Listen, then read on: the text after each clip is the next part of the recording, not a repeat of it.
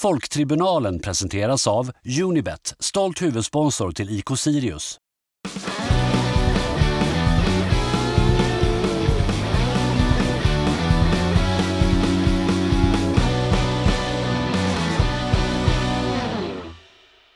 Vi sitter här på det som jag länge trodde var en pub, men tyvärr är en kedja. Eh, Pictures i Uppsala. Eh, vi sitter, det är jag och Viktor då, och vi sitter här med, med Conny Sveijer. Välkommen till podden Conny. Ja. Ja, tack så hemskt mycket grabbar. Eh, vi, vi har pratat ja, lite innan, men vi, vi, vi ska väl köra igång för er lyssnare rätt fort så att vi inte tappar allt guld. Jaha. Ehm, men eh, om vi... Jag vet inte vil- vilken ände vill vi börja, men, men någonstans så kan vi väl liksom lite mer prata om dig som person då, så att, vi, så att de som inte vet vem du är lite lär känna. Om man ställer den otroligt öppna frågan, vem, vem är Conny? Ja, det, ja, det är en, bra fråga. Jag är 52 år och är inne på mitt 53 strax och har, eh, har jobbat inom ramarna för Sirius Akademi sedan 2012. I olika positioner med olika roller också såklart. Jag har en pojke och en fru. Eh, många mm, tror att jag är Hannes Svejers pappa, men det är jag inte. Jag är hans eh, eh, farbror. Så att eh, jag får den frågan ibland om det är min grabb och så vidare, men det är det inte, det är min farbror. Ja. Och så gillar jag ju sportfiske, något så vansinnigt. Ja, Alltså nästan mer än fotboll ibland. ja, det är så. Ja, tyvärr. Störst, eh, största fångst? Det är en mal nere från Rio Ebro i Spanien på eh, 48 kilo. Det är, För, Det är för min- oss som inte kan sportfiske, men det känns mycket va? Ja, det- nah, det, det är ingen, det är, för mig är det en stor fisk, men utifrån ett malperspektiv så är det en ganska liten fisk. mm. Ja, okej. Fast det är, det är min största fångst. Ja. Mm. vad, är, vad är de bästa vattnen då? Du, De bästa vattnen det är kring sommarstugan i eh, Nälsta by som ligger utom Stallaholm i Strängnäs. Det är de bästa vattnen. ja. Jag har en polare som håller på med fiske och då känner, när de lägger upp bilder på sin fångst med i vattnet på Ja. sociala medier, då, då blurrar de i bakgrunden så man inte ska kunna se vart de Ja, är. ja. Det är riktigt, liksom, det är som kantareller man Ja, verkligen. Det, det finns jäkligt många likheter mellan svampplockning och, och sportfiske, det kan jag säga. Men just det här med blöra, dels ett, jag kan inte blöra bilder.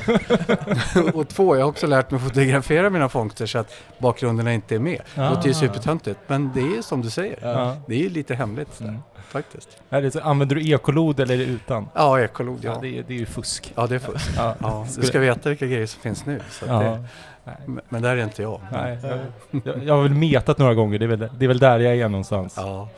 Ehm, men vi, vi ska inte prata sportfiske även om det, det också är intressant. ja, lite synd nästan. Ja, jag känner det. Du, du får vara med. Vi får väl starta en, en annan podd helt enkelt. Ja, Uh, vet inte hur sportfisket, hur, podd, hur poddvärlden är där, men det kanske finns på marknaden, kanske ett finns. hål vi kan Exakt. fylla om inte annat. Men vi, vi, vi pratar ju om dig för att, ja, för att ja, med tanke på din... Att du, att du jobbar för Sirius Fotboll helt Mm. enkelt. Om man börjar någonstans, vad, vad, vad är din roll? Eh, det, det är egentligen en roll, jag ska inte säga att den är konstruerad av certifieringen, för så enkelt är det inte riktigt. Men eh, utgångspunkten är egentligen att en utvecklingschef ska vara tränarnas tränare. Och jag tycker att det är lite högtravande sådär, men jag skulle vilja mer beskriva det som att det är en väldigt tydlig supportfunktion till tränarna. Att eh, likt tränarna jobbar mot spelarna så, så vill jag utifrån mitt perspektiv också jobba väldigt mycket med och mot och framförallt tillsammans med tränarna. För att skapa så bra förutsättningar som möjligt för deras vardag. Liksom. Och eh, i övrigt så handlar det väldigt mycket om att jobba tätt med akademichefen. Och med tränarna menar vi tränarna i akademin? I eller? akademin, Så ja. det är inte Don, du är inte Bäckströms tränare? Så att säga. Nej, det är jag inte. Det, nej, verkligen inte. Utan det är- Utan det är akademins tränare. Då, Det är så. U13 till U19 som Ja, akademin. stämmer. Ja. Ja, precis. Ja. Och hur länge har du haft den rollen som utvecklingschef? Det här är andra året. Ja. Och det har ju varit lite hackigt på grund av Corona därför Mm. att man har inte haft samma möjlighet till de fysiska mötena.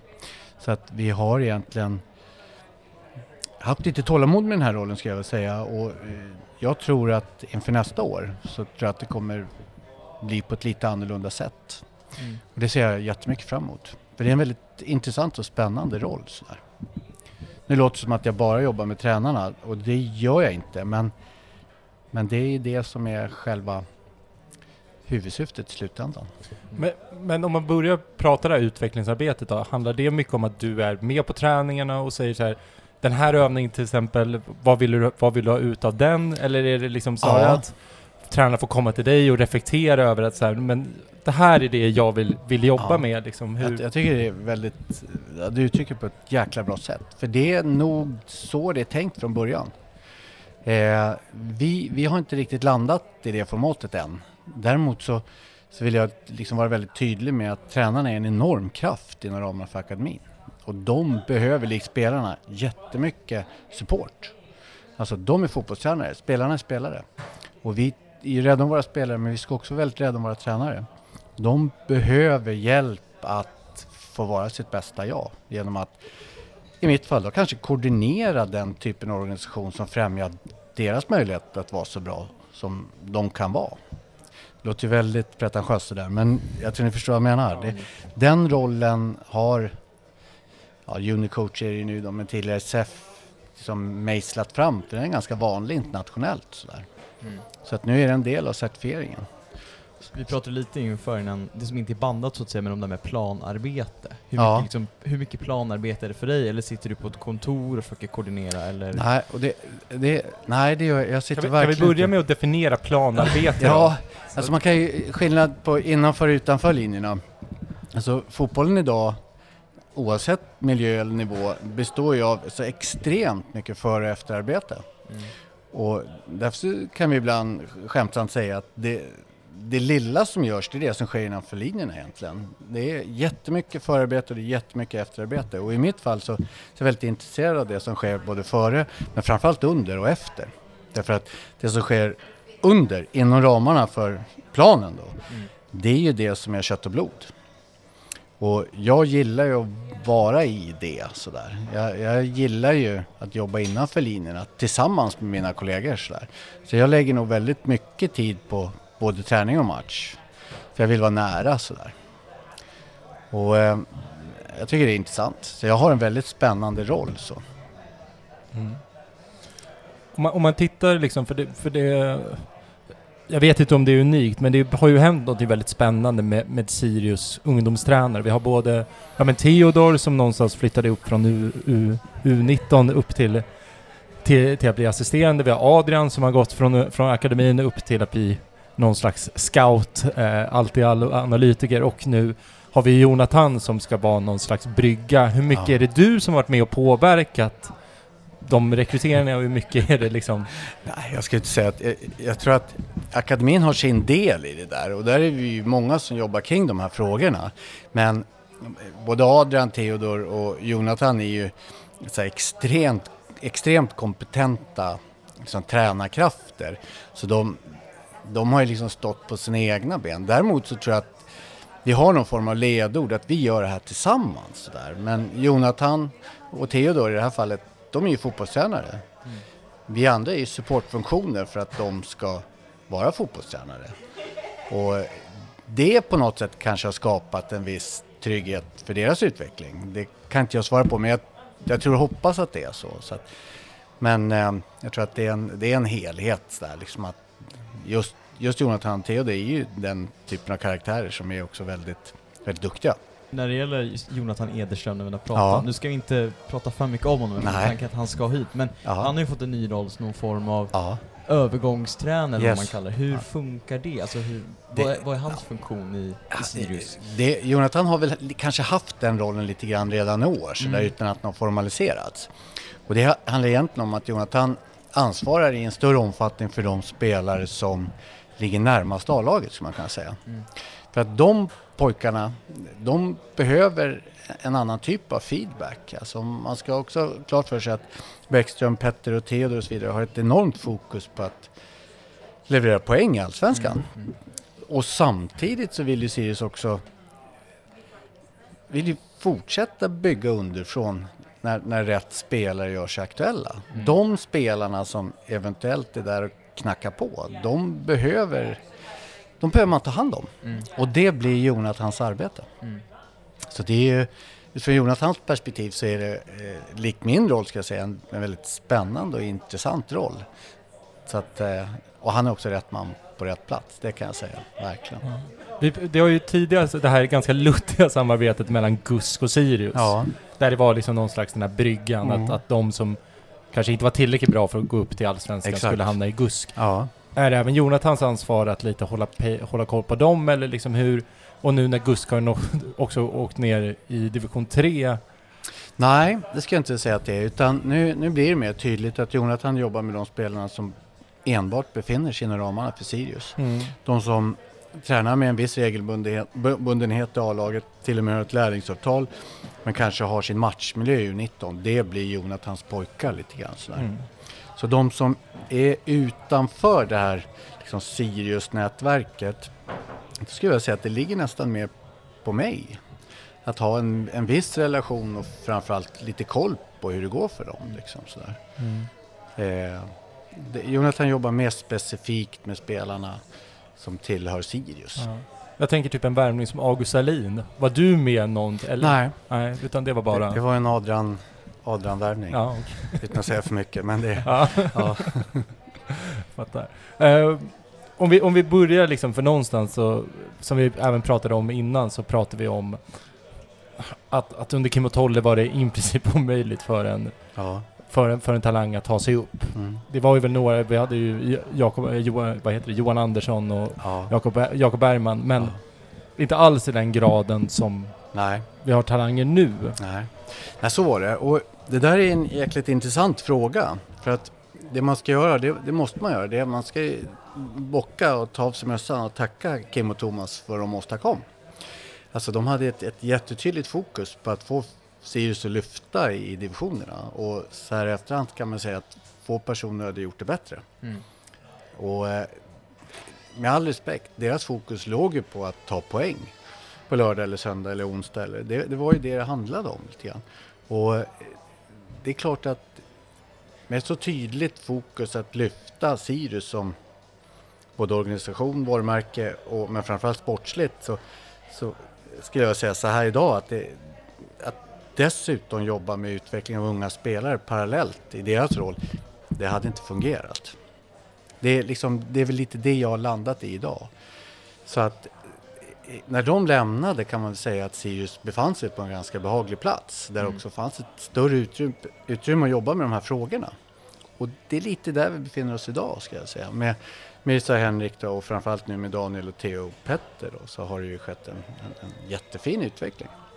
Men jag ska inte under några omständigheter säga att det är Thomas och eh, Kims tillkortakommande att det inte skedde tidigare. För att då handlar det om något annat. Då handlar det om att vinna division 1, det handlar om att vinna superettan, det handlar om att etablera sig allsvenskan. Mm. Och det gjorde de ju. Mm. Ja, Men, men jag tänker det också eftersom att de både var sportchefer och Ja. de var i organisationen. Ja, verkligen. Då är det ju svårt att höja blicken också. Absolut. Att, att förstå, eller liksom det som Ja. Ola har pratat mycket om, att ja, men, hur, ur ett ekonomiskt perspektiv, Ja. hur, hur får vi den här truppen att gå runt till Ja. exempel? Så att, eh, men, men jag tänker, men, men frågan, frågan, jag tycker inte riktigt besvarar frågan liksom. Har akademin utvecklats sen Ja. Kim och Tolle, eller är det liksom att vi någonstans har lite lägre krav för vilken, för de här? Ja, jag förstår hur du menar. Det, det, jag skulle säga så här att det är en intressant och en jättebra fråga, men jag skulle säga att akademin har utvecklats och inspirerats av deras arbetssätt ska jag säga. För att de kom in med helt nya glasögon. Något som jag tror att varken Sirius eller speciellt många i Uppsala var vana vid när de liksom körde igång på allvar. Och det har ju liksom förändrat kravbilden på vad som krävs för att bli så bra man kan bli. Mm. Och det tror jag nog att vi har anammat. Det tog tid. Det tog ett par, tre år att förändra en kultur och alltså, jobba med helt andra ty typer av kravställningar och så vidare. Och jag tror att det är först nu som man börjar se effekten av det förändrade arbetssättet också. Vi var inte redo för att pumpa upp spelare varken i division 1, superettan eller allsvenskan så länge Kim och Thomas var här. Det kan jag säga med gott samvete. Även om det fanns potentiellt väldigt skickliga fotbollsspelare.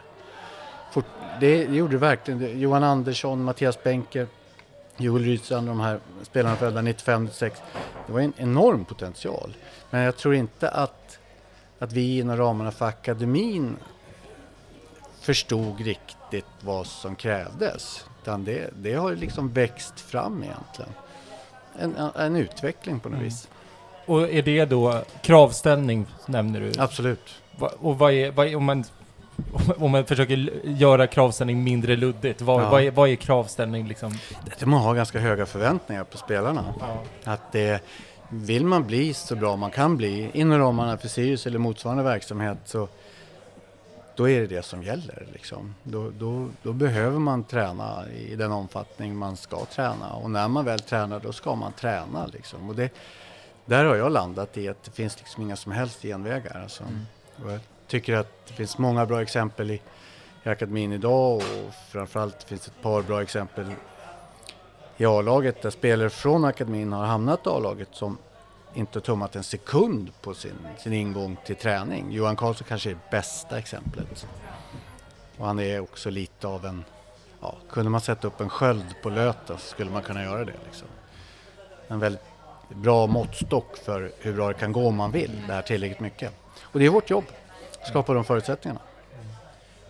Kravställning är en grej säger Mm. vi, men jag tycker också, har det förändrats när Ola kom in och att man mer haft rollen med att vi ska jobba med att få in spelare från egna led, att man känner med att nu ska vi ändå få Mm. upp killar i Mm. A-laget mer än vad Mm. förr. Är det någon Det- skillnad där också? Att man har Ja. typ fyra spelare per år ska liksom testa Ja, A-laget? även om det inte är uttalat tror jag så, så är känslan av att Ola vill nog inget hellre. Mm. Och det är liksom, det är något som präglar hela klimatet. Och alltså att i takt med att Ola klev in på allvar, då hade han jobbat lite med oss under en period och, och bara det var lärorikt på alla sätt och vis. För att han hade ett annat perspektiv han också.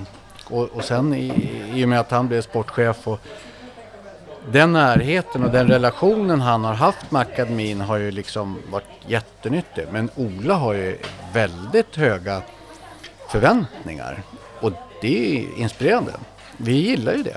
Alltså jag, jag tycker det är bra sådär liksom. Så att det handlar inte bara om att lyfta in massa akademispelare i A-laget. Han vill ju också att de spelarna ska vara tillräckligt bra. Sådär. Och det är det, är det som är vår dagliga utmaning skulle jag säga. Så, men hypotetmässigt, en, en Johan Karlsson, en Jamie Roche, en, Ja. en Hannes Weijer. Skulle, Ja. de ha kunnat skulle de ha platsat i ett Kim och Tolle Sirius? Jag hoppas det. Ja. Men jag, jag både tror och hoppas det Ja. faktiskt. Jo, det tror jag. Jag tänker på det, liksom, ja, men det här med att man, att man har höjt kraven, att en tydligare, ja. men tydligare kravsättning. Man märker ju liksom hela, fler kids som är utbrända, det är liksom, Ja. det, det, det är ett högre krav från samhället Ja, generellt sett. Ja. Jag tänker, hur balanserar man det i, liksom, Mm. i en i en akademi, eller är det liksom, det är lite del att vara en fotbollsspelare, att man klarar av att, ja. att klara av dem Det är sant. Och det, det där är, det är liksom inget som... Det är egentligen inget nytt utan du är inne på någonting som är jätteviktigt tror jag. Och jag tror att, jag ska inte säga varje dag, men det, det här är någonting vi pratar om väldigt mycket. Att vad ligger liksom normen för att bli elitspelare? Alltså hur mycket mycket kan vi selektera? Hur höga förväntningar och krav kan vi ha på våra spelare? Vi måste hela tiden på ett eller annat sätt ligga med mörat örat mot, mot fotbollsplanen för att känna av vars vi befinner oss. För att just det där, det är ju det är något som egentligen inte bör och det ska inte få inträffa. Att, att unga ambitiösa fotbollsspelare packar ihop på grund av att förväntningarna är för höga. Då är det vi som gör fel ska jag säga. Då har vi tappat det egentligen som det handlar om. Så det där är en jätte, jätteviktig fråga som ibland också kan vara lite svår att prata om. Vi fick ju en lyssnarfråga om det också, Claes Wickner. Just Ja, just det. Hur man kombinerar liksom, mjuka humanistiska Ja. värden och in i elitsatsande Ja. miljöer. då. Ja. Och det, det handlar nog väldigt mycket om, om relationer tror jag. Mm. Att man, att man ser spelaren, nu, nu är det barn vi pratar om, men Mm. att man ser spelaren för den de är. Alla är de väldigt olika. De har olika karaktärer, de har liksom olika identiteter. De kan till och med ha lite olika ambitioner. Så där. Men saker och ting kommer att förändras och det vet vi om. Men att vi, det här låter ju som en, en jätteklyscha, men jag vill poängtera det. Det är en viktig fråga för oss. Att vi vill ha så pass tajta relationer med pojkarna, även om de är 13 eller 19, att vi kan förekomma den här typen av problem. Och det är, jag ska inte säga livets svåra gåta, men nästan livets svåra gåta. Det är, det är ett jättearbete kring det här. Alltså. Och det är, det är någonting som man får egentligen varje vecka reflektera över. För att det är laguttagningar varje vecka som påverkar spelarna positivt eller negativt, som kan få viss efterbörd i vissa sammanhang. Blir det liksom löpande att, att spelare känner sig utanför så kan det skapa en viss oro och det ena och det andra. Där behöver vi hela tiden förekomma och jobba förebyggande. För att vi vill inte hamna i den situationen att spelarna har den upplevelsen. För att då är, det skapar inget utvecklingsklimat. Så att det här är något som ligger oss nära. Men som sagt, det, är- det är också stora, svåra frågor. Det är det. Är det här Jonathan då ska komma in för de killarna som ska upp till A-laget också kunna liksom Ja. lugna dem lite? För den pressen de ändå Verkligen.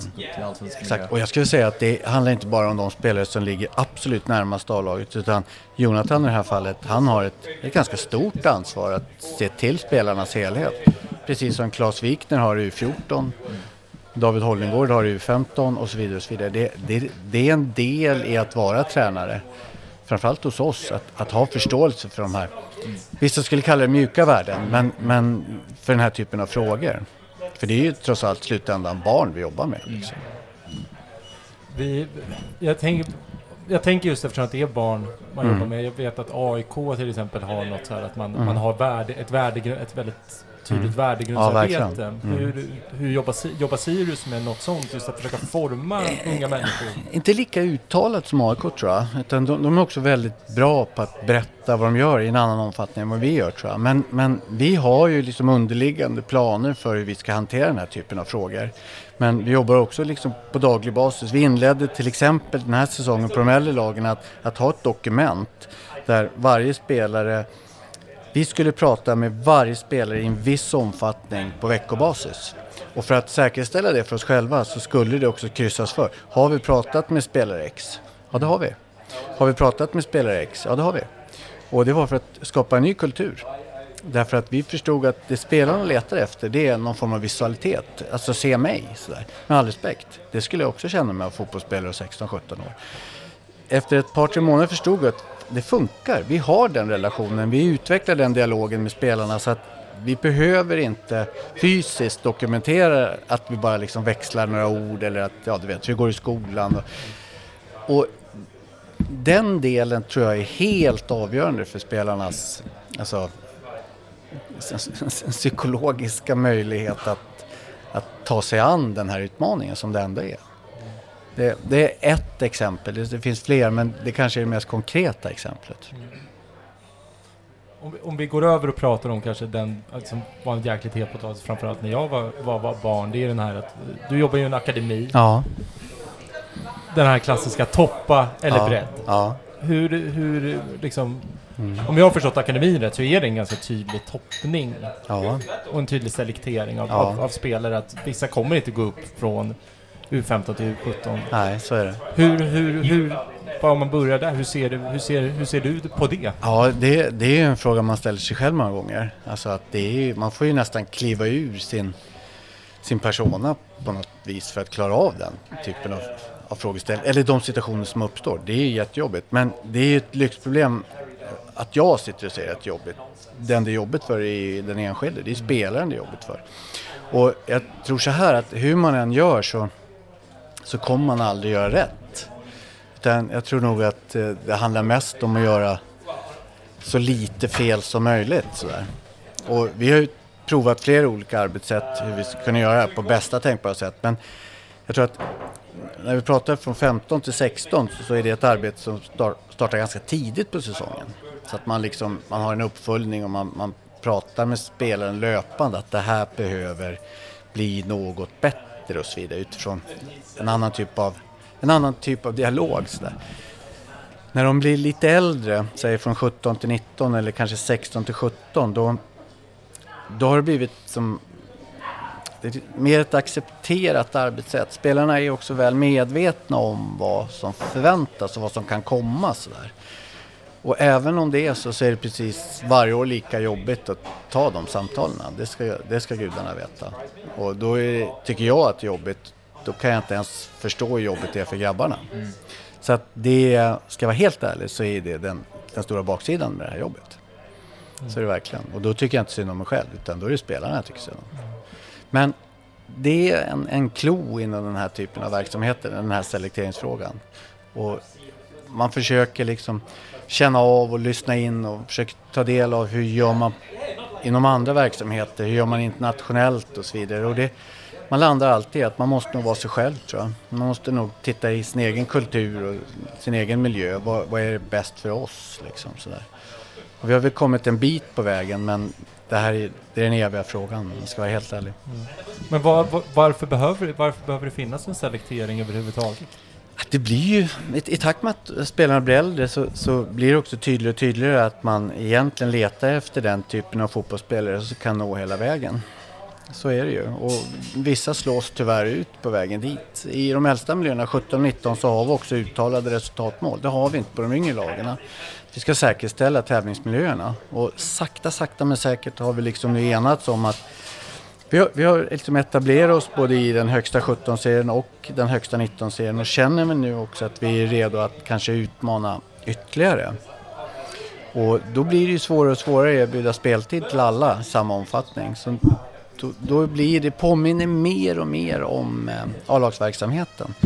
Och det är också en strategi, att vi måste förbereda spelarna på att det är tufft. Alltså, är man inte tillräckligt bra under träningsveckan så spelar man inte i samma omfattning. Liksom. Framförallt när de blir äldre. Då. För det ska påminna mer och mer om, om A-laget. Och i U19 kan man säga att det är en... Där är det väldigt tydligt så. Är det också på något sätt, alltså, man, du får ta det för vad det är, men att man lite testar de här kanske sämre spelarna för att, ja men vad är det för psyke du har? Klarar du av att vara bänkad för att liksom Ja, men lite, ja, ja men Johan Karlsson, ja. liksom jobba, jobba stenhårt för ja. att kunna ta, ta en plats. Ja. Man, jag skulle inte säga att man testar, det, det, gör man inte, absolut inte. Utan vi har ju stor förståelse för spelare som är besvikna över att de inte kan spela. Alltså de spelare som ändå ingår i, i vår U19-trupp och vår U17-trupp, det är spelare som vi över hela linjen egentligen tycker är jävligt duktiga fotbollspojkar. Däremot så till slut så handlar det faktiskt om att tränarna tar ut ett lag. Och visar det sig att det, det finns ett mönster att, att spelare X spelar mindre och mindre och mindre så finns det ju uppenbarligen andra som är bättre. Och någonstans så landar det här i om att man ska leta efter de främsta spelarna. Liksom. Det, det, är ju, det är ju tyvärr, tyvärr, så ska jag säga, men det är också en del av det. Liksom. Man har ju sett studier till exempel att, ja. professionella, alltså professionella idrotts, idrottspersonligheter generellt sett är väldigt födda tidigt på året. Ja. Förutom i so gamla Sovjet, men ja. det var för att det spelåret började i juni ja. och då var det många som var tidigt, liksom juni, juli. Jag tänker just när det kommer till selekteringen, hur undviker man att tappa talang på grund av att man har utvecklats, utvecklats senare? Det är, helt, det är en helt suverän fråga och jag tittade lite grann på det här för någon månad sedan där jag gick igenom liksom åldersstrukturen i hela akademin. Då. Och den, det är jätte, väldigt intressanta siffror. Vi, faktiskt om jag ska vara helt ärlig så ligger vi väldigt plant. Alltså vi har en ganska jämn fördelning över hela året. Det finns undantag där, där de, de tidigare födda sticker ut något och det är vårt U16. Där sticker det ut. Men i U17 är det i princip helt jämnt för att i U19 till och med slå över något till de som är födda sent på året. Och det säger inte allt, men det säger något. Och jag vill gärna koppla det till vårt arbetssätt. Därför att vi har väldigt stort tålamod. Och liksom, vi, vi, när jag liksom fick fram de här siffrorna så kände jag att vi ser samma utveckling i vår akademi som man gör på svensk elitfotboll generellt. Som i landslaget finns det ingen skillnad alls till exempel. Och när man tittar på vårt U19 så är det jag tror det var 51 procent som var födda det andra halvåret, 49 procent födda det första halvåret. Och jag tycker det är en fin utveckling. Det innebär att någonstans så har vi trots allt tagit hänsyn till de här frågorna, även om vi inte pratar om det speciellt mycket. Och det, det känns väldigt tryggt sådär. Utan, men, men det är ändå trots allt generellt sett så är det ju fortfarande så att det är fler barn, även inom ramarna för vår verksamhet, som är födda första halvåret än det andra halvåret. Så är det. Det är inget vi jobbar aktivt mot eller med, men vi är väl medvetna om att så ser det ut hos oss. Och det var ganska bra siffror. Så. Bra och bra, men du förstår vad jag menar. Mm. Jag tänker när man ska ta det här steget från U17 U19 upp till ja. miljö, hur ser det ut? Är det upp till er då, eller dig som tränas, tränare att säga ja. den här killen är bra? Vi, det, vi, vi, hur, vi, hur, hur, hur, jobbar ni med A-laget där? Ja, liksom? det är så här att vi har i de äldsta spåren, 17 och 19, som bedriver väldigt stor del av sin verksamhet på förmiddagarna. De tränar på morgonen. Så har vi möten måndagar och fredagar där de här typen av frågorna diskuteras. Alltså efter helgen, utifrån prestation, efter veckan och så vidare. Och, så vidare. och det, det blir spelare som, som regelbundet och återkommande gör väldigt goda insatser. Mm. De spelarna de går ju liksom inte förbi Daniel Bäckström, Ola Andersson och Adrian. Utan det är ju sånt som på daglig basis, ska jag säga, eller åtminstone på veckobasis, kommuniceras. Mm. Att nu har spelare X gjort det väldigt bra igen och igen och igen. De spelarna erbjuds ju också mer regelbunden träning i A-laget och då får ju både Ola, Daniel, Petter, Adrian och Theodor och, och de som jobbar i den miljön också en, en, en ganska tydlig bild av att och de pojkarna blir inte sämre av att träna med A-laget kan jag säga. Så att det, det blir ju, man kan säga så här, gör man bra ifrån sig U19 och ges utrymme att träna med A-laget så har man påbörjat någonting som är väldigt intressant. Mm. Så det, det, är en, det handlar egentligen väldigt mycket om kommunikation ska jag säga. Utvärdering, eh, reflektion och, och framförallt kommunikation mellan de två blocken. Nu är det inte två block längre utan det är väldigt, väldigt eh, tajt så mellan A och akademi. Så att liksom flödet däremellan fungerar väldigt bra idag ska jag säga och har så gjort ett par, tre år. Mm.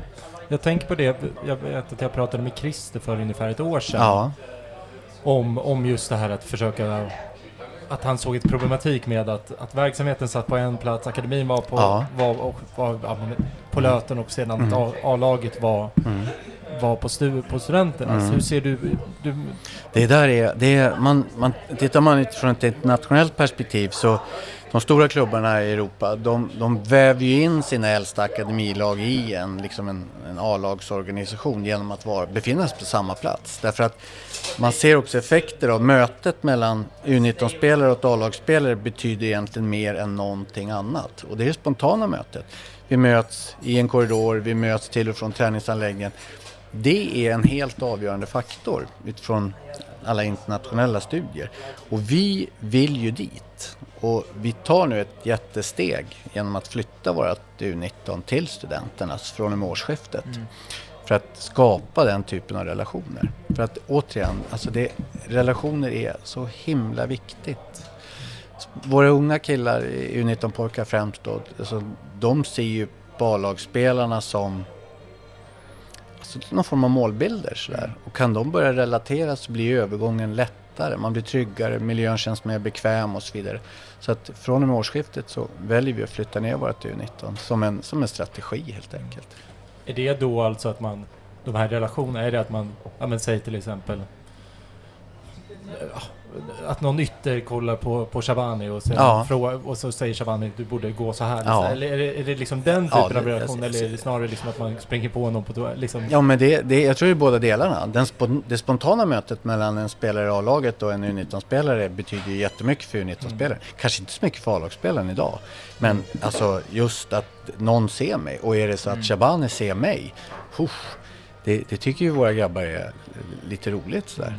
Och Adrian måste jag säga, jag tror Adrian i varje fall, han var den som var initiativtagare, skapade ju någon form av mentorsprogram under, under hösten. Och det har ju varit för, för vår del helt magiskt. De pojkar i akademin som har haft mentorer i, i A-lag, bland A-lagsspelarna har ju mått väldigt bra av det. Därför visar det sig att de är också vanliga människor. Bara att de här och nu är något och kanske ibland också ganska mycket bättre på fotboll just nu. Så. Men det har ju mått, våra killar har mått väldigt bra av det. Och det har också fått effekter för oss såklart.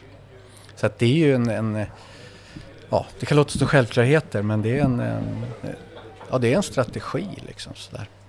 Men också det här med att U-spelare fått få A-lagskontrakter och mycket mer få spela i en A-lagsmiljö. Hur mycket ger det för, ungdom, för killarna i verksamheten att se att jag kan gå där För oss? ta det steget? Ja, det liksom? betyder mycket som helst. Ja. Mm, betyder mycket som helst. Jag tror inte nog man kan prata om spelare som Isak Broholm, Joakim Persson, Mm. Hannes, Jamie, Johan och så vidare. De som är liksom där idag. Så jag tror inte, man kan nog prata om dem hur mycket som helst. För de blir väldigt tydliga förebilder för våra killar. För det är ju vanliga grabbar som satt och åkte minibuss till Djursholm borta för ett par år sedan. Mm. Och det gör ju våra grabbar idag. Och liksom steget är jättestort, men det är ganska kort. Så, så att de är superviktiga. Och, jo, så är det verkligen. Eh, Jag tänker just det här för att vi, Sirius är en av de klubbarna som inte har valt att vara med i en U21-serie Ja, på, vad är det, det är några år nu? ja det är några år nu. Ja. Ja. Vad, kan du bara, visa argumenten lite för att det bara var ett gäng så här Amadou Javo i Djurgården som sprang runt? Ja, jag tror så här att det, jag tror att det finns, utan att egentligen veta eh, allt, men när det begav sig, när Sirius var med i u serien så det gav inte så mycket som jag tror att folk ville. Man kunde spela mot forward och det blev 12-0. Man åkte upp till Östersund och det kostade 100 000 med, med transporter, ni förstår vad jag menar, och vinner 6-0 och det är ingen som är överhuvudtaget intresserad av den här fotbollsmatchen. Framförallt inte Östersund. Jag tror att man kände att sportsligt så gav det ingenting och ekonomiskt så var det liksom ett, ett utflöde som, som, som inte liksom sanktionerades av den sportsliga delen. Så, så jag tror att Sirius likt många andra klubbar har valt att inte jobba med u på det sättet. Det är en helt annan sak söderut därför det är också en, en geografin styr något. Det är kortare resvägar och så vidare. Liksom när att U21 togs bort helt enkelt. Ja, Liksom det, det, vi pratade ju innan om det här med att, ja, men, att, att spelare i Allsvenskan någonstans kommer fram när man är 22, Ja. 23. Liksom, ja. Det blir ju ett ännu längre Ja, kliv till ja, A-laget. så är det. Eh, finns det liksom, det var ju det här GUSK-samarbetet till exempel. Liksom, vad, vad, har, Mm. vad har man för strategier rent för att... Det, det, det, det GUSK-samarbetet är avslutat. Och man letar nu egentligen efter alternativ sådär. Och ett steg i den riktningen har ju varit, det är ju framförallt Adrian tror jag som har initierat det, eller jag tror det är Adrian och Ola framförallt. Att man jobbar tydligare med utlåningar. Och jag tror att det är helt rätt väg att gå därför att effekten av den här typen av utlåningar har varit jättegoda. Alltså spelarna som har varit utlånade, samlat på sig, utlånade har samlat på sig jättemycket nya erfarenheter. Joakim Persson gör två mål i Brages sista match till exempel. Det är en helt sjuk erfarenhet som han kan bära med sig. Alltså Isak, Hannes och så vidare, de här som har kanske i, i den här säsongen varit utlånade har ju blivit bättre av det. Så här. Och det tror jag kommer utvecklas ännu mer. Och det handlar inte bara om att vi kanske ska låna ut spelare till division 1 eller superettan utan vi kanske till och med ska hitta formler för att låna ut spelare mer regionalt. Alltså även akademispelare i U19. Jag vet att AIK jobbar bland annat med Sollentuna, deras U19 så där, för att erbjuda speltid och, och de har någon pojke nu som har gått via AIKs U19 till Sollentunas U19 till HTFF. Och, ja. och, och det är något som, som jag tycker är väldigt inspirerande. Och därför nästa fas i det här, det handlar om att skapa ännu godare relationer med, med klubbarna vi har här omkring. För att kunna jobba tätare med den typen av frågor. Så, där. så jag, jag tror väldigt mycket på utlåningssystemet. Om man, men om man tänker det till exempel det här att, ja, men, eh, att lånas ut. Ja, Det, det primer, någonstans måste också klubben vilja ha in en, Ja. en, en spelare och då måste ju den spelaren vara ganska bra. Ja. För att liksom, ja. hur tänker man liksom kring de här spelarna som man ser en potential i men Mm. det är något Liksom det är något år tills den skulle kunna, kunna vara tillräckligt bra för att till och med lånas ut. Ja, så jag tror att man... Du är inne på det tidigare, alltså de spelare som växer ur akademin, de är ju 19. Och det är inte många 19-åringar som spelar regelbundet i Allsvenskan, i princip ingen ska jag säga. Och gör man det, ja, då säljs man ganska snart för ganska dyra pengar. Så, där. så att det finns ju ett, ett, ett hål att fylla innan man liksom... Ett, och man måste skapa förutsättningar för att erbjuda de här pojkarna att fortsätta utvecklas. Och jag tror väldigt mycket på att skapa just den här typen av relationer. Alltså det kan vara Sandviken, kan vara Gävle, kan vara Umeå, kanske kan vara några superettaklubbar och så vidare som, som känner också att de här spelarna har, har den fallenheten och potentialen att, bidra hos oss innan Sirius kanske väljer att ta hem dem den dagen det är aktuellt. Så. Men jag skulle vilja, vilja liksom ta det ännu längre. Att man, vi har ju massa omkringliggande föreningar i Uppsala som spelar division 4 division 3 fotboll. Det de här pojkarna behöver, om jag ska vara helt ärlig, det är en, en klimatförändring. Alltså de behöver spela seniorfotboll. Alltså de behöver möta den typen av klimat som präglar verksamheter som bara i princip, inte bara, men till stor del präglas av att vinna matchen på lördag. För så bedrivs inte akademier. Utan det är spelutbildning. Jag, jag, tror att det finns pojkar hos oss som skulle må bra av att göra någon säsong i division 4 eller division 5 bara för att verkligen, verkligen få känna på den typen av klimat. Mm. Men, men jag tänker där, hur förbereder man en, en ung spelare som har spelat ja. i Sirius Akademi? Det är ändå, mm. ändå i Uppsala ja. liksom det största laget. Ja. Um, vi, vi, när, vi, när vi träffade August så var det ja, men det här att man, man måste gå upp fem liksom på en lördag för att man ska samla kundvagnar för att, ja. få, få liksom, för att bussen till bortamatchen ska ja. kunna gå. Hur förbereder... Det, jag tänker det, det är ju en jäkla omställning för en, för en 19-åring ja. att liksom göra de uppoffringarna. Ja. Och det, där hamnar vi nog i en, en situation där, där spelare, jag ska inte säga testas, men där det blir tydligt vad spelaren egentligen vill. Alltså, det handlar också om förtroende. Om spelaren i fråga har förtroende för, för organisationen Sirius i det här fallet och, och litar på att man tar beslut gemensamt såklart, men att det kanske är initialt Sirius beslut att låna ut en spelare och att man är överens om det. Då tror jag att den typen av övergång är, är, är ganska smidig. Men sen handlar det också väldigt mycket om uppföljning.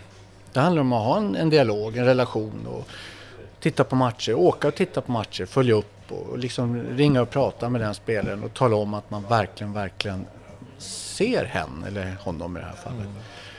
Och det tror jag är helt avgörande. Då, då tror jag spelarna klarar vad som helst. Alltså, det, ska vi jämföra, skulle jag bli utlånad till en annan arbetsgivare och min arbetsgivare gjorde det för min skull och dessutom följde upp mig och ringde till min chef och pratade hur det fungerar för mig eller ringde hem till mig och frågade hur jag trivdes. Om ett år kommer du välkommen tillbaka, då har du blivit bättre. Jag skulle känna en trygghet i det faktiskt. Mm. Och det, det klimatet, jag tror vi är på väg att skapa det klimatet. Jag tror vi kan göra ännu mer. Och jag tror att vi har någonstans en ambition att göra det bäst. Om jag ska vara helt ärlig. Jag tänker lite också med Hammarby och HTFF, mm. hela grejen. Mm. Är det en bra miljö då att man har, det är ju Hammarbys klubb, ja. där finns kanske inte intresse då att Nej. spela för att vinna för klubben skulle för att du sen ska tillbaka till Hammarby? Nej. Nej. Det kanske inte är bra i det här fallet då? Eller jag pratade med han som ansvarar för det där, som är sportchef på HTFF. Ja. Och han, han sa det att den stora effekten är att vi kan putta in unga spelare som just får spela den här typen av matcher. Och han sa att det är inte avgörande om det är division 1 eller division 2 inte ens division 3 och kanske inte ens division 4. Det är klimatet mm. som är viktigt, sa han. Och han, han, jag tror att Hammarby, även om det kanske inte är det som kanaliseras utåt, men jag får den känslan av att de vet exakt vad de gör med HTFF. Det är min upplevelse efter att ha pratat med deras sportchef. Hur känner, och om man ställer frågan, för det, för jag till exempel tycker, jag tycker det är moraliskt förkastligt, ja, HTFF-projektet. Ja. Mm, mm. Men det är ju snarare för att jag någonstans, ja, men Sirius var i division 1 för ja. inte allt för länge sedan man vill ju någonstans också att en serie... Jag förstår precis vad du menar. Ja. Och det, jag tror att man, man, man studsar lite grann mellan det. Jag kan hålla med dig. Jag kan också tycka det är tråkigt att, att Frej liksom bara upphör att existera. Och sen att Hammarby använder HTFF som någonting annat. Sådär. Men om man, om man bortser från det, vilket inte behöver vara hur lätt, det behöver inte vara enkelt, men tittar också på vad Hammarby har för avsikter eller vad Sirius kanske skulle kunna ha för avsikter en vacker dag. Det är hur gynnar det vår organisation och mm. den individuella spelarens utveckling. Då får man nog trampa på ett par ömma tår tror jag. Mm. Och sen behöver man kanske inte tycka att det är snyggt men mm. Så, så, att lira med Niklas Thor och Mustafa El Kabir lyckades mot DFF, det är liksom det är så man utvecklar ungdomsspelarna? Ja, jag tror det. ja. ja, men jag tror att det... Jag kan också dela den bild man har av HTFF och så här, men jag kan också känna att jag har också förtroende för att Hammarby vet vad de gör faktiskt. Mm. Oj, nu det låter jättekonstigt, men på något sätt har jag det. Mm. Jag tänker att vi tar en liten paus och sen så ska vi ställa mycket fler frågor. För det, här, det, här, ja. det här är fruktansvärt spännande.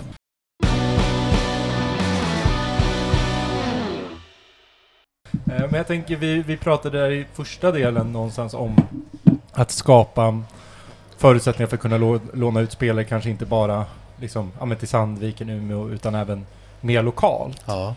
Det här med hur, vi, vi pratade också lite det off-podd, men det här med ryktet som Sirius har haft som liksom Ja. störst i stan, eller man, man har trott att man är störst i stan men man har inte varit så stora. Ja. Hur, kan du prata lite, för ni gick ut några år sedan att bli just de, det vänliga Sirius, att Ja. liksom aktivt försöka förändra bilden. Mm. Kan du pra, prata Ja, lite, berätta lite Men mer om det? eh, det, jag tror att just den här, för att börja i rätt ände, så att just det här med att man även med de, de äldsta spelarna i akademin, att de kan erbjudas en annan miljö och så vidare för deras utveckling. Att jobba med klubbar i stan så. Det, det är nog mycket in my head om du förstår vad jag menar. Jag tror att det är något som kan bli väldigt bra när det väl... Men det handlar ju supermycket om relationer. Så jag tror att man kan skriva formella avtal och det ena och det andra. Men ett formellt avtal betyder inte så mycket om man inte har en fördjupad och en, också en, en relation som bygger både på förståelse och respekt för varandras organisationer. Och där tror jag att det kommer krävas jättemycket jobb. Det, man måste liksom se fördelar och nackdelar med, med varandra och fotboll är ju också delvis känslostyrt sådär. Och det gäller att ha tålamod men just relationer, det tror jag är helt avgörande. Mm. Alltså att jag tror att det du är inne på, att tidigare så kanske man inte har värnat om relationer i samma omfattning som man kanske bör ha gjort och så vidare. Men däremot tror jag att vill man bygga ett, ett nätverk som i princip gynnar alla, då, är, då måste man vara jäkligt mån om relationerna. Alltså det finns, det, det är väldigt viktigt att poängtera tycker jag, att det finns så så ofattbart mycket duktigt föreningsfolk i Uppsala som jobbar stenhårt. Åker man upp till Löten en lördag morgon klockan åtta, nog fan är det ett flicklag inne och kör in i Döshallen. Alltså, jag tycker man måste sätta saker och ting i ett sammanhang. Att det, även om Sirius är bra på alla sätt och vis finns det många som gör jävligt bra saker. Och det måste man respektera och det måste man liksom ha supermycket respekt för. Och är det ingångsvärdet och utgångspunkten då tror jag att man kan bygga relation med den här typen av, av föreningar. För att Sunnersta, UBF, Bärlinge, det finns ju massa klubbar som gör väldigt bra saker. VP, Ja, måste, måste VP. nämna dem. Annars Absolut. kommer en kompis döda mig. Ja, nej men på riktigt. Och jag, jag tror att det, och det kommer att ta tid sådär. Mm. Det är ingenting, man blir inte bästa kompis på två dagar. Nej. Det kan ta tre år. Det har vi pratat lite om också. Nu när Gusk åker ut, att det samarbetet är ju så avslutat. Mm. Då har vi, vi sa det, IFK Uppsala tillbaka till division 2, men där finns ju inte heller samma relationer Nej, heller kring SIS IFK Uppsala. Att man kanske inte kommer ha samma samarbete. nej. Det, har, det har egentligen historiskt sett aldrig funnits någon, någon relation där. Hur, hur startar man igång ett sånt? Måste det komma organiskt eller det att nu Ja. jävla sätter vi oss och snackar och så... Ja, jag tror att, jag tror att det är jäkligt personbundet tror jag. Mm. Jag tror det. det är, har man kopplingar till varandra och man liksom på något sätt känner varandra på ett djupare plan så är det en bra utgångspunkt. Sådär. Mm. Men jag tror också man kan bygga den typen av relationer. Och, och, och framförallt så över tid så måste man också värna den typen av relationer för att som jag sa, fotboll är känslostyrt. Mm. Alltså det räcker att en ungdomsmatch havererar så kan ett, ett samarbete också haverera. Mm. Och havererar i det här fallet att man, ja, tränarna blir osams liksom. Det, och det händer ju. Men, men jag- tror att är man mån om det och det är ett givande och tagande så vidare, då tror jag väldigt mycket på, på det. Jag tror det kan gynna alla. Mm. Och utifrån mitt perspektiv så, så om jag tittar på akademin så är jag väldigt angelägen om att hitta den typen av formler. För jag, Mm. jag tror det är nyckeln till att vi ska få fram bättre spelare. Och det är det det handlar om. Jag tänker, vi måste väl kanske nämna lite som har blivit elefanten i Uppsala Mm. fotbollsrummet med Dalkurd och deras etablering i Uppsala. Ja. Där kan vi snacka om en relation som i alla fall vi supportrar har, eller inte har ska vi lättare säga. Mm. Hur ser det ut, eller hur har det funkat nu när, så här, tre år efter Dalkurds etablering? Det, Märks de av för er eller är det någon skillnad eller? Nej, det, man, nej, inte mer än någon annan förening ska Nej. jag säga. Så utan däremot som jag nämnde tidigare när vi pratade här, det är att för vår del så har det varit nyttigt. Mm. Därför att det har, det har fått oss att, reflektera och eh, göra saker ännu bättre. Mm. Vi är tvungna därför att det finns, Till konkurrens. ja verkligen, det finns en aktör till som gör, Ja. som gör bra saker och jobbar väldigt hårt. Mm. Så, och det, så här i efterhand så att de etablerar sig här med sin akademi och framförallt med sitt A-lag och så vidare, det, det har ju givit oss eh, vi utmanas. Mm. Så är det verkligen. Jag tänker också den rollen som Sirius har nu, om Mm. jämför med men när du började 2012, Mm. då hade vi med Gävle när uppe i Ja, Allsvenskan, som ja. alla Stockholmslag. Ja. Nu är ändå vi i Allsvenskan. Hur har det förändrat alltså, i regionen, liksom, Mm. Svealand där? Mm.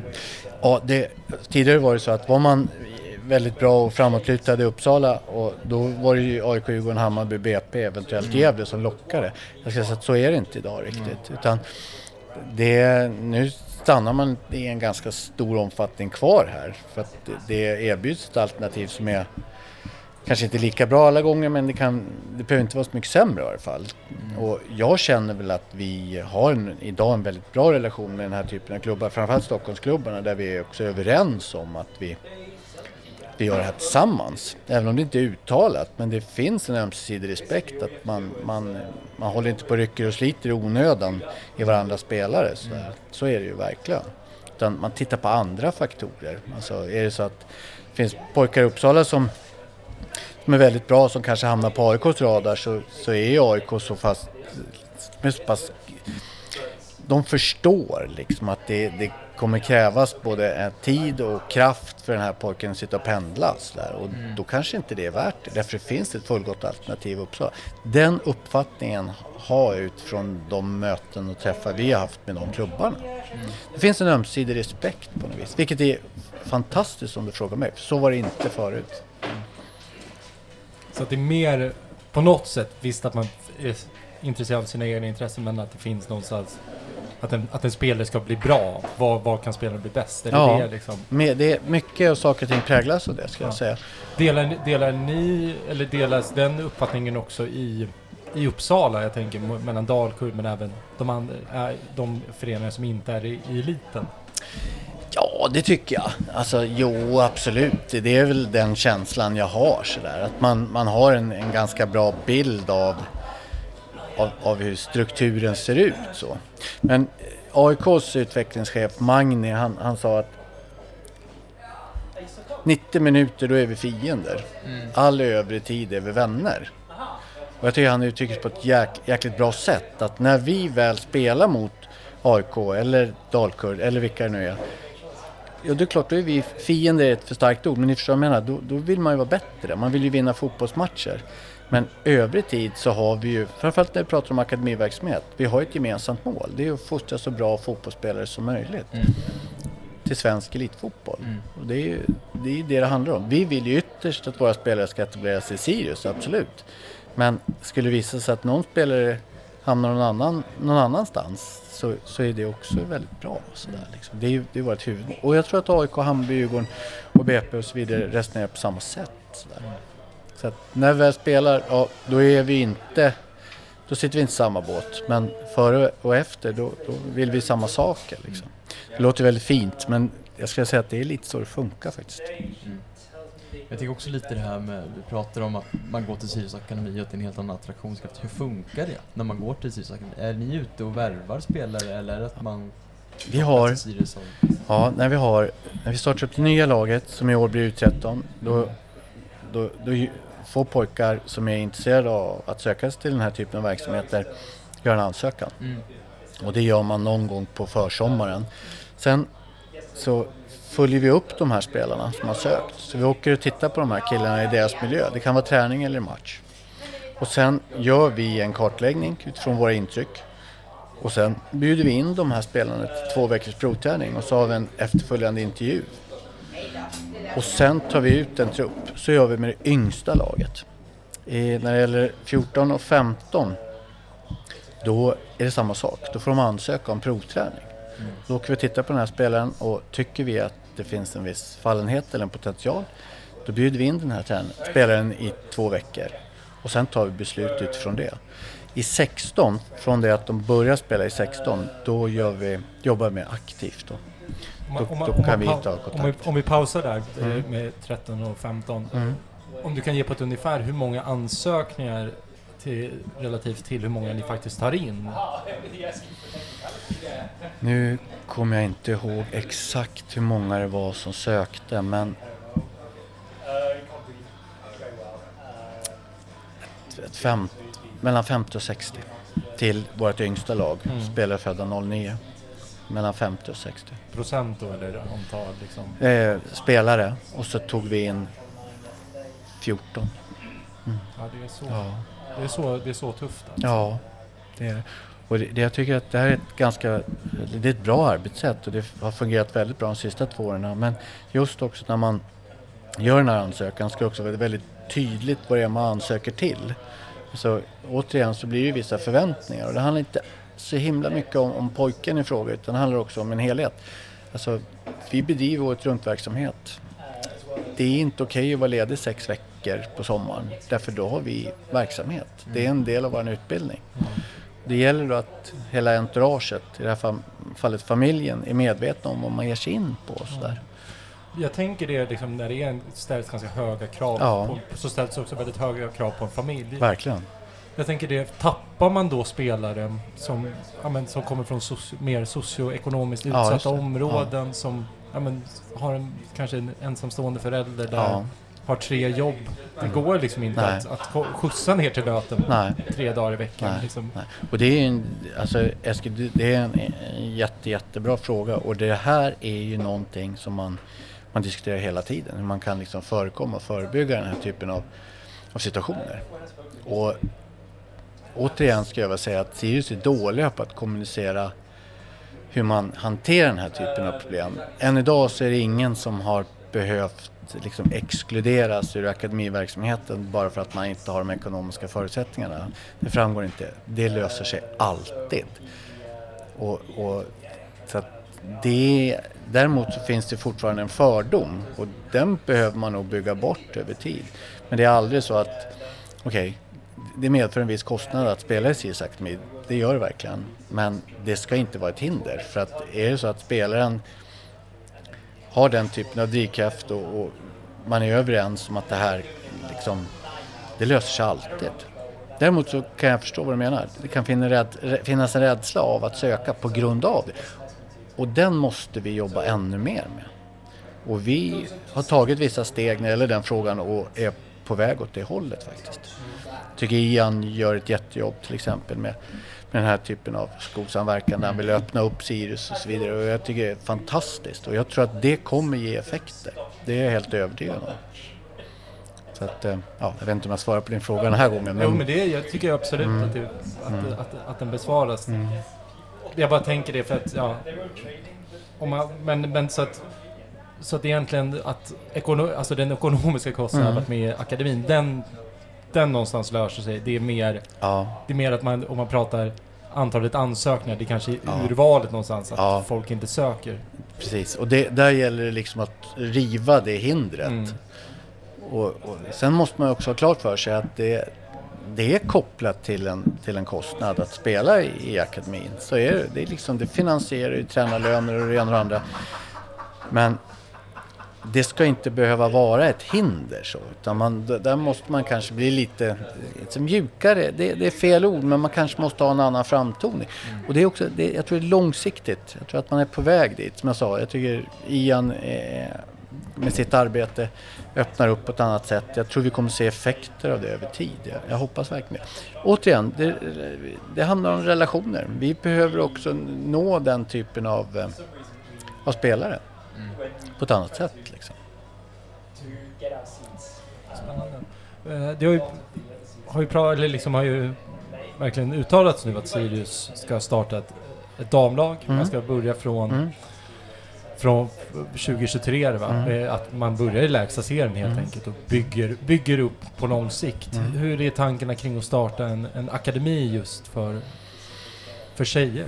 Ja, jag tror att på sikt så finns med största säkerhet de ambitionerna. Det gör det verkligen därför att det, jag tycker att Sirius går ut nu är tydliga att man ska vara en jämställd föreningssida och det är ju något vi egentligen har längtat efter länge ska jag säga. Och nu pågår det någonting inom ramarna för, för Sirius där man faktiskt är på väg att ta den typen av steg. Så där. Och sen måste man, ha, man måste också rusta hela organisationen för att ha en parallell akademiverksamhet, flick och pojk. Och det kommer ta ett tag. Det kommer ta ett tag. För att det har tagit lång tid att bygga upp akademin på folksidan och dess verksamhet till vad den är idag och kanske till vad den kan bli. Och då vill man liksom i lugn och ro sakta bygga en motsvarande verksamhet på flicksidan. Och jag tror att det kommer ta, ta ett tag innan man är där. Men ambitionen och viljan finns. Det är supertydligt. Och det, frågar du mig så tycker jag det känns alltså, jäkligt inspirerande.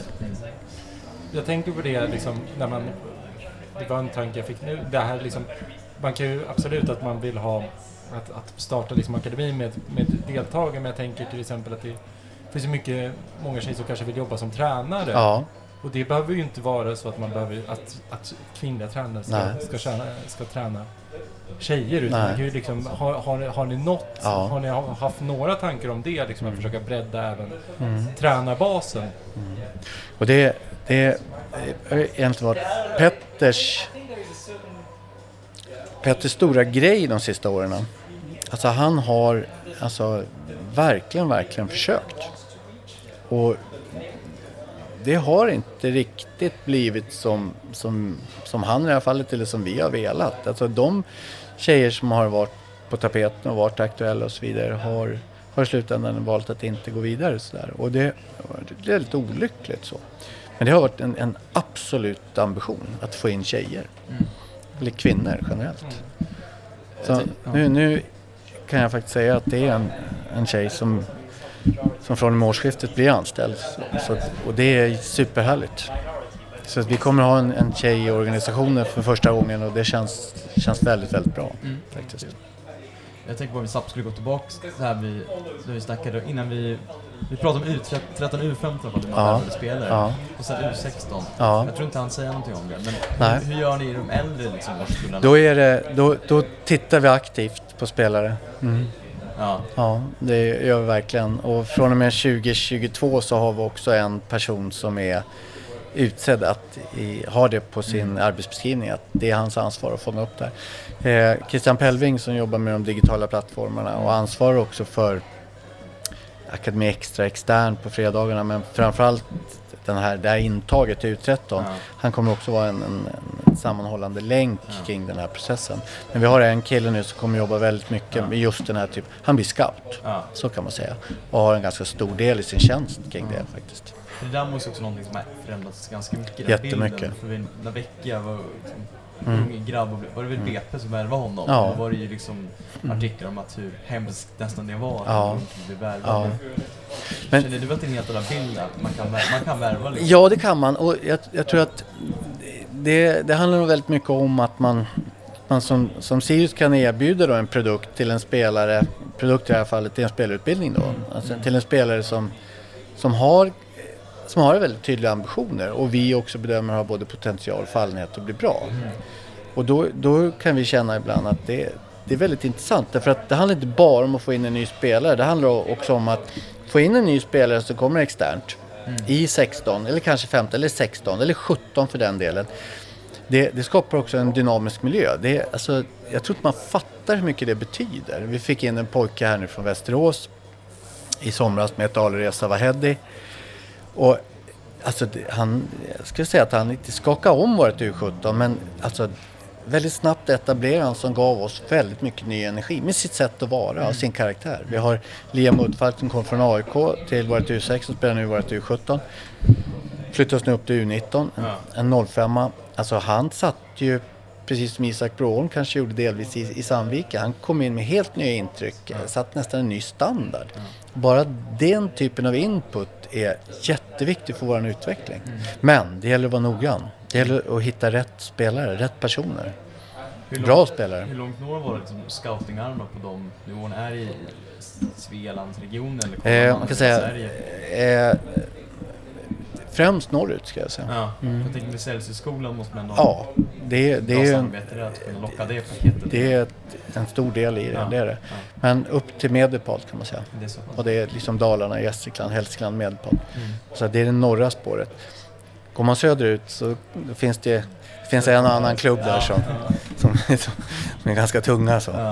Jag tänker, går det också both ways? Att det är många då, alltså, du pratade tidigare om det här med att AIK, alltså Stockholmsklubbarna Mm. kanske inte värvar in fem, 13, 15 år för att pendlingen funkar inte. Men Nej.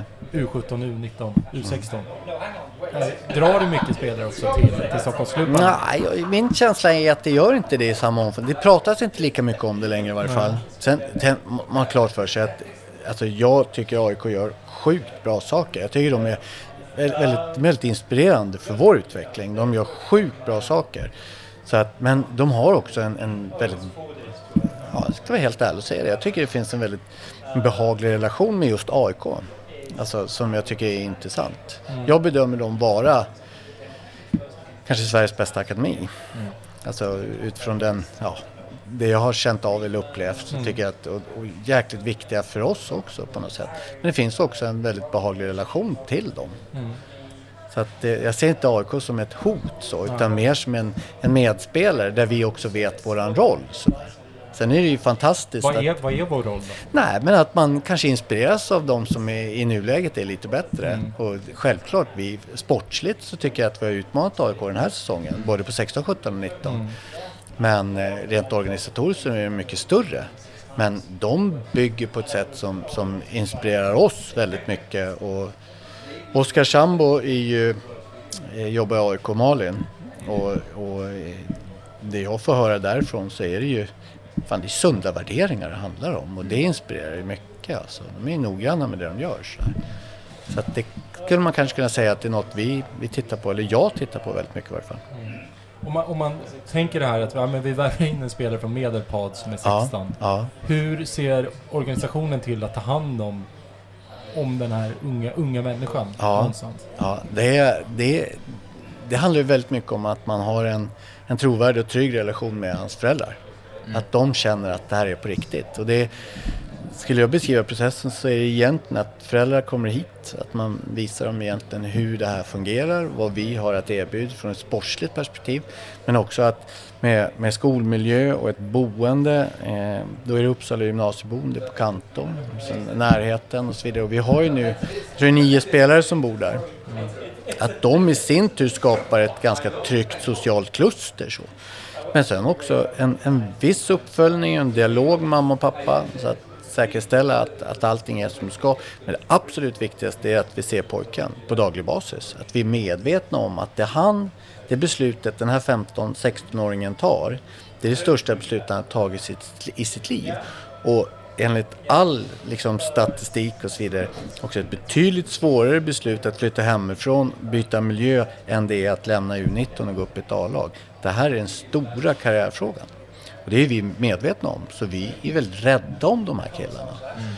Sen skulle man ju önska att, att vi hade den typen av resurser som, som jobbade bara mot de här frågorna. Men där är vi inte än. En, en tröst i sammanhanget är att Uppsala gymnasieboende är alltså, väl utbyggt och fungerar egentligen som en som den här liksom husmorsprincipen som man pratar om ibland. Det är koll på grejerna. Så att vi känner oss ganska trygga med det. Så här. Men jag har nämnt tidigare, det är, det är relationer. Det är det som är avgörande.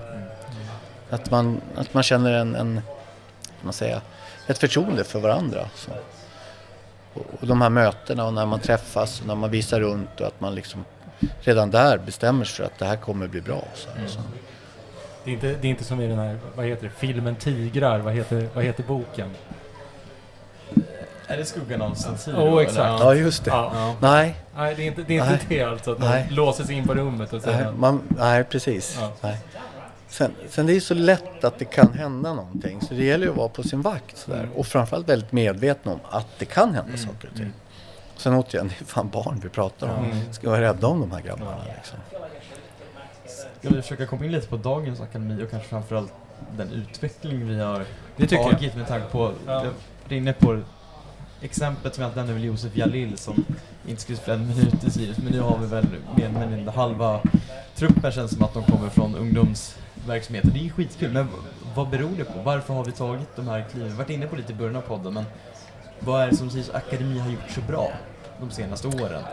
Jag vet inte om jag nämnde det tidigare, men jag, jag tror att det Kim och Thomas på något sätt iscensatte och grundlade genom att, att visa att man jäklar med kan spela allsvensk fotboll i Uppsala. Det har inspirerat alla. Framförallt oss som hade den stora förmånen att jobba i den miljön. Så. Att det går ju.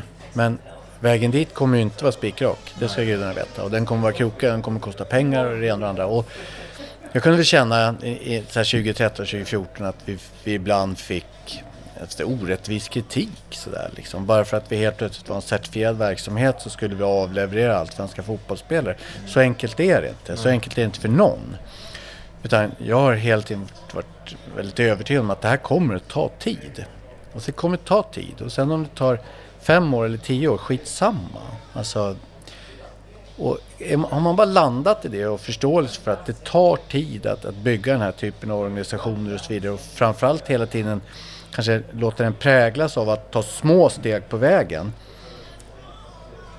Då gör det ingenting att man har tålamod. Jag tycker att det har betalat sig något på slutet. Mm. Kim och Thomas liksom lämnade över någonting till Henrik och Mirza, Theodor, Bäckström, Petter och så vidare. Och så vidare. Och, alltså, de har ju förvaltat det väl och dessutom skapat utrymme för akademins spelare att mm. bli ännu bättre i deras miljö. Och det, jag tror vi bara sett början om jag ska vara helt ärlig.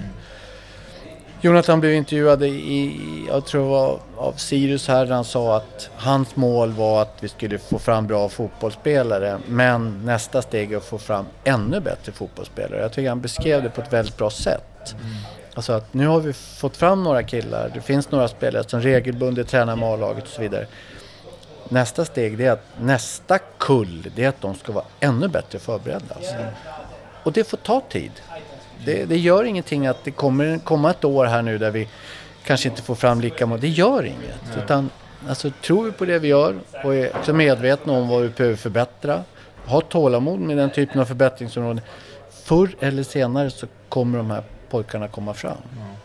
Det, det, det, är min fasta övertygelse. Det, får, det, det, måste få ta lite tid också.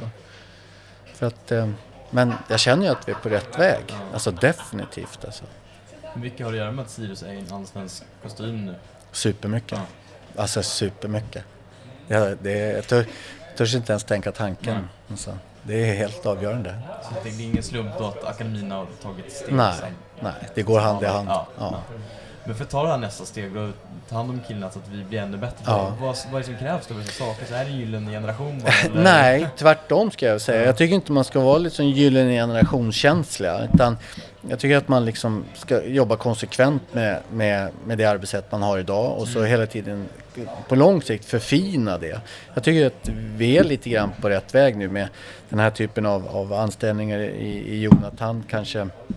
Jag tycker också att vi, vi får en, högre, en allt högre anställningsgrad på våra tränare mm. som gör att de kan lägga ännu mer tid på det de ska lägga tid på, i det här fallet utbilda fotbollsspelare. Organisationen växer, vi får personal som jobbar rent administrativt för att ytterligare frigöra mer tid till spelarutveckling. Alltså det är, det sitter här som jag, det låter som att jag bara sitter och skrävlar. Det är inte alls min mening, men jag ser ju ett tydligt mönster och jag, är, jag tycker det är jäkligt bra. Mm.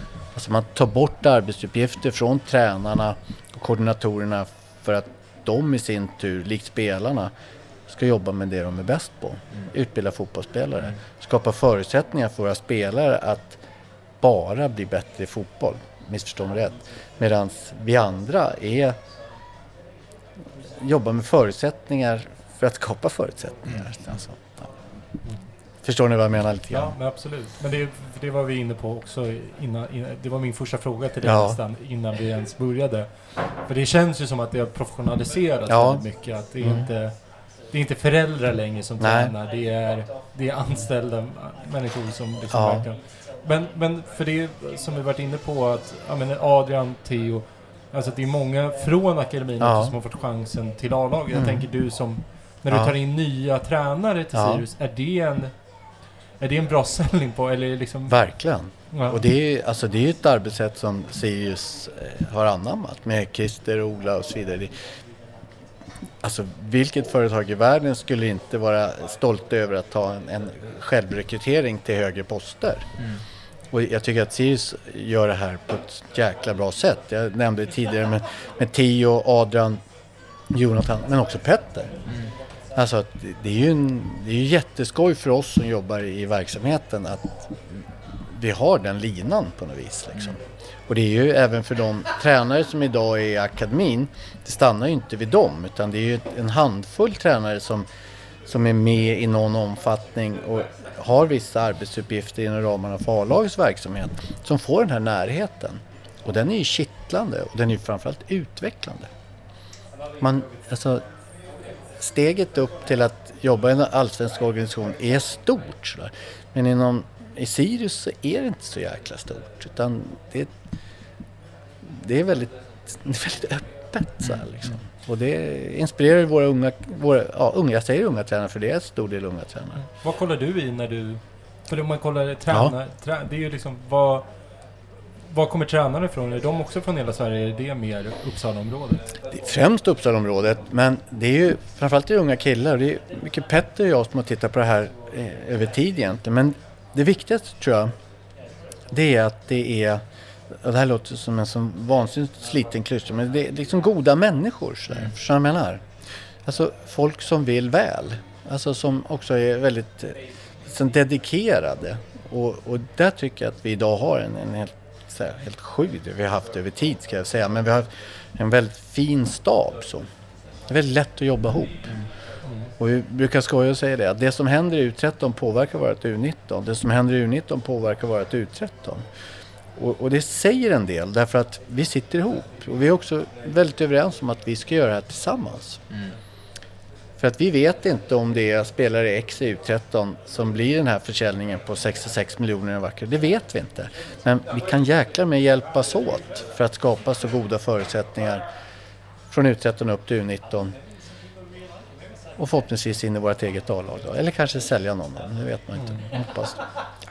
Det låter lite så här flummigt, romantiserat och så vidare. Men det är så enkelt faktiskt. Att för att vi ska kunna jobba tillsammans i den omfattning vi gör så måste vi också se mer än bara fotbollstränare. Vi måste vara liksom människor allihopa på något vis. Mm. För att vi lägger ner så mycket tid på, på det som sker utanför och då gäller det att man också knyter an på andra plan. Mm. Så mm. det tycker jag är viktigt i en, en tränarrekrytering. Att det, det är en, och nu med Oskar i, i eh, akademichefsrollen så tror jag att eh, det kommer bli väldigt bra därför att han, han delar ju den här uppfattningen upphöjt till hundra ska jag säga. Mm. Han är väldigt bra, bra på det. Om vi går in på Oskar, mm. eh, vad, vad, vad, tror du, om man ställer frågan så här, vad, vad kommer han bidra med? Främst sitt kunnande. Han är väldigt duktig med väldigt duktig att jobba med människor sådär. Alltså, det finns ett uttryck, man säger likeable, sådär, men han, han har ett sätt som, som gör att han, han kommer överens med folk. Så han är, han är, ja, han är, han är väldigt bra på att, att, att ta hand om andra på något vis. Alltså han, ja, han, är, han är en väldigt bra en väldigt bra bild av, att, eh, av Sirius Akademi ska jag säga. Mm. Om, man, om man säger så här att ni, det är bra, mycket av Sirius Akademi, om jag skulle hitta ett ord för hur du har liksom pratat, så är det utveckling. Ja. Det, det, är ju liksom känslan. Ja. Och då är väl också så här när man byter ja, men chefen för, för eller liksom, ja. då är det ju också att man vill utveckla, vad är det, vad är det just hos Oskar ni känner att ni kan utveckla ännu mer från Petter? Visst att Petter, liksom, han stannar kvar i organisationen, man kanske inte vill ta bort Petter men Nej. Förstår du vad jag menar? Ja, jag tror Oskar är helt, han är helt rätt person och föra det vidare som Petter har påbörjat. För att mm. det, det, måste jag faktiskt väl säga det, Petter har gjort sjukt mycket för den här verksamheten. Alltså det, jag tror inte folk förstår hur mycket han har jobbat. Hur han har byggt där över tid. Jag tror Oskar är helt rätt person att fortsätta att förvalta det Petter har byggt upp och fortsätta. För att han är helt inkörd på det här och, och som jag sa, han har han har ett, ett, sätt att vara och han är också väldigt tillgänglig på många sätt och vis som gör att jag tror att han blir väldigt bra att bygga vidare så. Man, man trivs i hans sällskap och det är jag inte ensam om att säga och det är en väldigt god egenskap för vidare utveckling. Så att jag tror att det, det han kommer inte förändra så himla mycket. Han kommer att, att fortsätta i den riktning som, som vi har påbörjat. Därför att han är i största, i allra högsta grad en stor del i den utvecklingen, eller det som har hänt, han jobbat här länge, han vet exakt. Han, han kommer inte bygga om, utan han kommer förädla och bygga vidare. Och det, det, tror, jag, det tror jag kommer bli sjukt bra. Så. Men att Oskar då kommer från interna leden, det Ja. har varit viktigt. Ja, jag tycker det. Sök. Ja. Annars så pratar om när ni Mm. spelat U17 som har kommit att förvandla till U17. Men det är ingenting man kanske eftersöker i Inte, den här inte, rollen inte här tycker jag. Nej. Nej. det här är... Jag tror att eh, övrigt en jäkligt bra jämförelse. Jag tror att ett fotbollslag är mer kortsiktigt och dynamiskt än vad en, en hel jävla organisation är. Där tror jag att Oskar blir...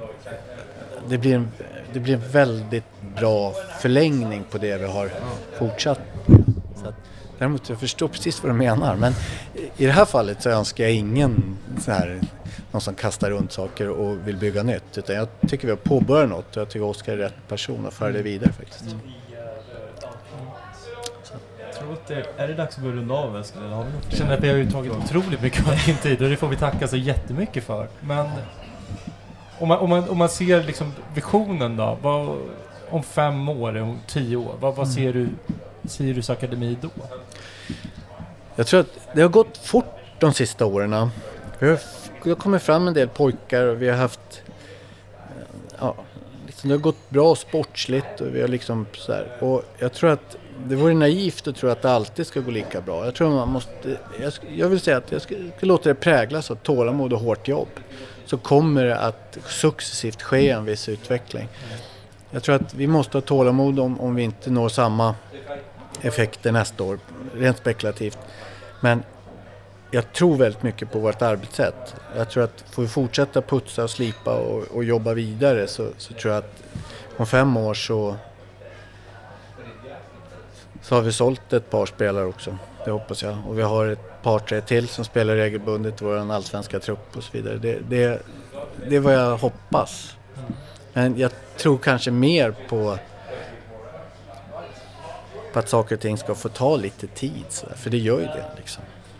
Jag kommer ställa en sista fråga, det kanske är den elakaste frågan att ställa men om, Största gädda? Nej. Nej, jag tänkte, ja det, delvis det men... Eh, men, men eh, ve- vem i... Vem är, kan du nämna någon eller några spelare i akademin man ska hålla lite extra koll på? Ja, det tycker jag. Eh, det, det finns många, men tycker den här Ali Reza Vahedi som jag nämnde tidigare som nästa års spelare varit i U19, han har potential. Liam Uddfalk, 05 som jag tycker har gjort en, en magiskt fin höst, jag tycker är väldigt bra. Eh, jag ska inte säga att de sticker ut så himla mycket mer än andra, men, men om, om jag tvingas nämna två så är det de två tycker jag har gjort en väldigt fin höst. Som har gjort eh, jäkla avtryck faktiskt. Eh, ta någon till som jag tycker. Viktor Danielsson i U19 har haft en ofattbar utveckling. Vi har pratat lite om han Isak Anton heter han va? Ja, just det. 05 Ja. Ska väl vara bra har vi hört. Han, han har egenskaper. Ja. Han är spännande. ja. Skönt att det finns några Ja. egna led som kan Ja. rädda oss i framtiden. Han har, han, han har egenskaper som, Ja. som är inspirerande och mycket, mycket spännande på alla plan ska jag säga. Kul. Men eh, tack så jättemycket för, tack så jättemycket Conny och tack för Ja. alla som lyssnar. Eh, så hörs vi, ja, när vi hörs. Hej då. Den här podcasten presenterades av Unibet,